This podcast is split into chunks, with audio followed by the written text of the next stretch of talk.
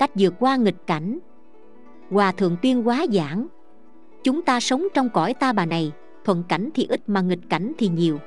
Người chẳng hiểu đạo bế tắc dùng dãy trong nghịch cảnh chẳng nói làm chi. Nhưng người biết đạo, bởi chẳng nắm rõ thời ngũ trượt, nên phần nhiều cũng bị trầm luân trong khổ hải. Rốt cuộc, cứ 10 người đối diện với nghịch cảnh thì hơn 9 người thối mất đạo tâm. Chúng ta đều là phàm phu, lại sanh nhầm thời mạt, nghiệp chướng trùng trùng lớp lớp khổ này chưa qua, khổ khác đã tới. Suốt một đời trôi lăn theo khổ vui, thuận nghịch theo duyên nghiệp chuyển. Đến khi ngoảnh đầu nhìn lại, mọi dinh nhục được mất như mây bay. Người sơ cơ học đạo, vừa khởi tâm hành thiện thì nghịch cảnh đã lòi dò gõ cửa. Nếu không nắm vững được nguyên nhân mà an nhẫn tu trì, rất khó để vượt qua nghịch cảnh. Hòa thượng tuyên hóa có bài giảng rất hay về chủ đề này, nay xin đăng lên đây cho những ai cần đọc. Nguyện hết thảy đều sớm được an yên vững tâm bồ đề không thối chuyển. Nguyên nhân gây ra nghịch cảnh. Muốn học tốt oan nghiệt tìm. Muốn thành phật trước gặp ma. Mình muốn làm chuyện tốt thì thế nào oan nghiệt cũng đến tìm. Càng làm tốt thì oan nghiệt kiếm mình càng gắt bởi vì nó muốn thanh toán nợ nần với mình. Từ vô lượng kiếp đến nay, đời này qua đời khác mình tạo nghiệp thiện ác lẫn lộn, không có rõ ràng. Bởi vậy khi muốn tu đạo thì chủ nợ họ đều tới tìm mình để đòi nợ ví dụ có kẻ mượn người khác tiền mà chưa trả sòng phẳng. Lúc y chưa phát tài thì chủ nợ biết y chẳng có tiền nên chẳng đến đòi, nhưng khi y mà phát tài thì chủ nợ liền đập cửa đòi nợ. Vì sao? Vì chủ nợ biết y có tiền. Nếu y không tới đòi thì chẳng biết lúc nào đòi đặng, cho nên phải đòi. Bởi vậy, trong quá trình tu đạo mình sẽ gặp nghịch cảnh, mà gặp nghịch cảnh thì mình phải càng dũng mãnh tinh tấn, không có thối thất tâm bồ đề những nợ nần mà người chủ nợ đến đòi thì mình phải trả cho hết, tức là đem công đức tu hành của mình hồi hướng tới chủ nợ, tới những người oán. Kẻ thân, để khi họ nhận được công đức của mình, họ sẽ ly khổ đắc lạc, liễu sinh thoát tử, đến lúc đó món nợ của mình mới hoàn toàn phủi sạch. Từ vô lượng kiếp tới nay, do đủ thứ nhân duyên nên mình mắc nợ không phải ít. Ngay đời này, thử suy nghĩ một cách chính chắn coi mình đã giết bao nhiêu sinh mạng rồi. Có bao nhiêu chuyện không công bình mình đã tạo ra đối với chúng sinh, nếu mình chưa có giết qua một sinh vật nào, thí dụ như sư tử, voi, heo gà, trâu bò, nhưng rất có thể là mình đã sát hại những sinh vật nhỏ hơn như ruồi mũi dế thằn lằn. Dù nói rằng mình chưa từng giết những sinh vật nhỏ như vậy, nhưng chắc chắn mình vẫn có ý niệm sát sinh tồn tại trong lòng. Lúc nhỏ, vì mình không để ý, bất giác giết hại rất nhiều côn trùng nhỏ, cái đó gọi là vô tri tội tội sát mà không có cố ý nhưng những chúng sinh bị mình đoạt mạng thì giờ đây, khi mình muốn tu đạo, thì bọn chúng chắc chắn sẽ tới tìm để đòi nợ. Cái thứ nợ này không phải chỉ có một, hai mà thôi, mà là vô số, bởi vì đời này qua đời khác mình tích lũy nó, nhiều kể không hết. Do vậy, đừng nói rằng ông trời bất công, tôi bây giờ tu hành rồi, tôi không muốn nhận tất cả những oan gia nghiệp báo, nợ nần hồi xưa. Nghĩ như thế thì vĩnh viễn mình không thể thành đạo được, bởi vì lòng ta không công bình tâm mà công bình thì mình phải nhận nợ. Cho nên nói rằng, muốn học tốt, qua nghiệt tìm, khi mình trở nên giàu đột ngột, thì bạn bè nghèo cùng đều tới đập cửa để đòi nợ. Muốn thành phật, trước gặp ma, phật mà thành đạo là do ma giúp đỡ, nếu như không có ma thì không có phật. Ma đến khảo nghiệm làm cho mình tiến bộ, nên nói rằng, dục cùng thiên lý mục, cánh thượng nhất tầng lâu.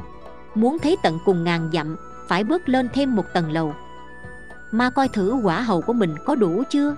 Nếu đủ thì ngàn con ma tới mình cũng không thay đổi, dạng con ma tới mình cũng không thối lui, không thối thất tâm bồ đề. Càng khốn khổ gian nan bao nhiêu thì càng tinh tấn bấy nhiêu. Hễ nơi nghịch cảnh chằng chịt, rối ren bao nhiêu thì tâm càng phải an nhiên, bình thản bấy nhiên đừng nghĩ là bất công, cũng đừng oán trời, trách người. Nghịch cảnh lại thì thuận theo nó mà tiếp nhận, để tu hành nhẫn nhục ba la mật. Đó là công phu mà mình phải tập khi ma chướng lại thì mình không có đối đầu với chúng. Mình chỉ nhìn thêm một chút khổ cũng chẳng hề chi. Mình phải phát nguyện độ bọn ma đó, làm cho chúng quy y tam bảo, phát tâm bồ đề. Đối với người nào cũng vậy, đừng sinh ra lòng oán cừu. Được vậy thì mình có thể biến gương giáo thành ngọc cẩm, biến cừu hận thành an tường. Do đó, phải luôn tìm điểm tốt nơi bề xấu của sự tình. Cho nên nói, hành hữu bất đắc, tác phản cầu chưa kỹ, nghĩa là làm mà không xong thì phải quay ngược về mình mà tìm. Đừng bao giờ làm luật sư tự biện hộ cho chính mình, bất cứ chuyện gì cũng phải nghĩ rằng, nhận thật rằng mình sai. Đừng để ý lỗi người. Lỗi người tức lỗi ta. Cùng thể tức đại bi. Vì đồng một thể nên bao quát ma quỷ. Ma là một bộ phận của tự tánh. Nếu tự tánh có ma thì mình mới làm bọn ma bên ngoài xâm nhập được. Tự tánh không có ma thì ma bên ngoài không có cách gì tiến vô đặng thế nào là tự tánh ma? Tức là tham, sân, ti. Nhược vô miêu thực oản, tắc bất chiêu thương văn.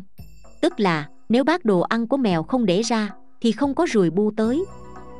Khi biết mình còn dẫn đục thì ma tìm cách thừa nước đục thả câu, muốn làm chuyện rối loạn, muốn hiển lộ cái ma thông của nó.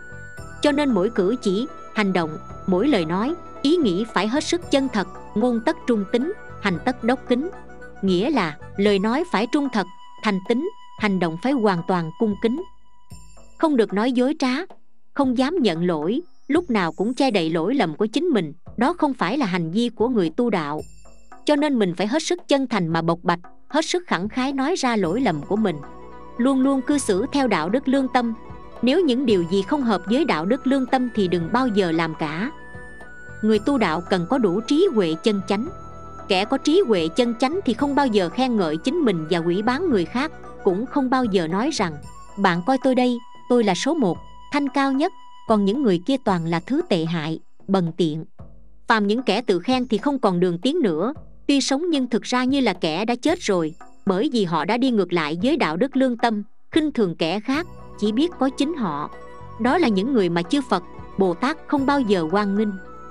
Nếu muốn được phật bồ tát quan hỷ bảo vệ thì điều mình nói và việc mình làm phải nhất trí, ngôn cố hành hành cố ngôn.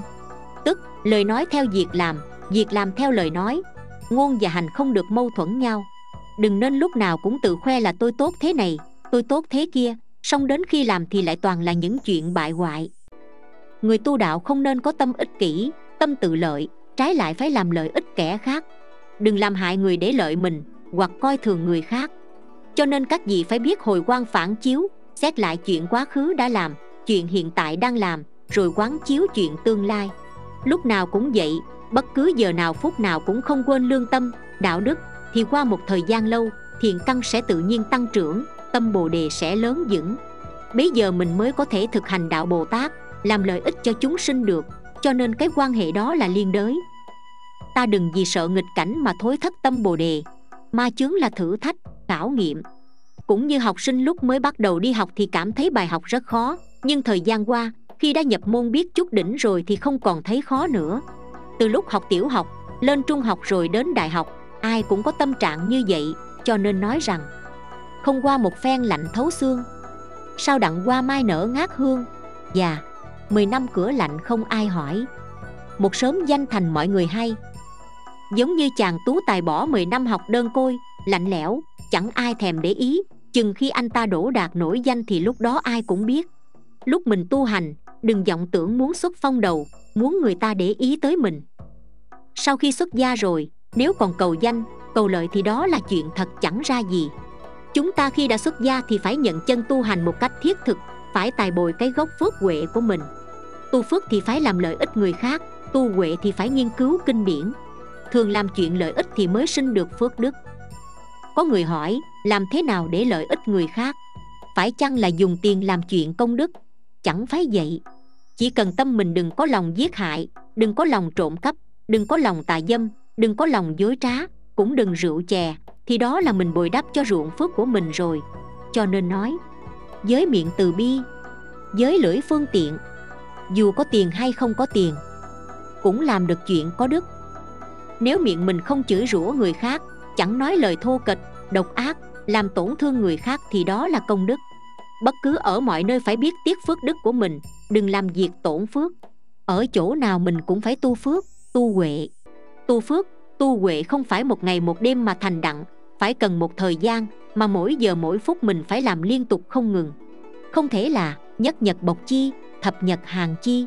Nghĩa là một ngày phơi nắng 10 ngày để lạnh, hay một ngày làm 10 ngày nghỉ nếu mình như vậy thì vĩnh viễn không tiến bộ được. Cho nên phải nhận định tông chỉ, dũng mãnh tinh tấn, đừng thụt lùi, hối chuyển. Đó là điều căn bản mà người tu đạo phải có đủ. Câu chuyện đến đây là hết. Cảm ơn các bạn đã chú ý theo dõi. Nhớ follow kênh mình để được nghe những câu chuyện phật giáo ý nghĩa mỗi ngày nhé.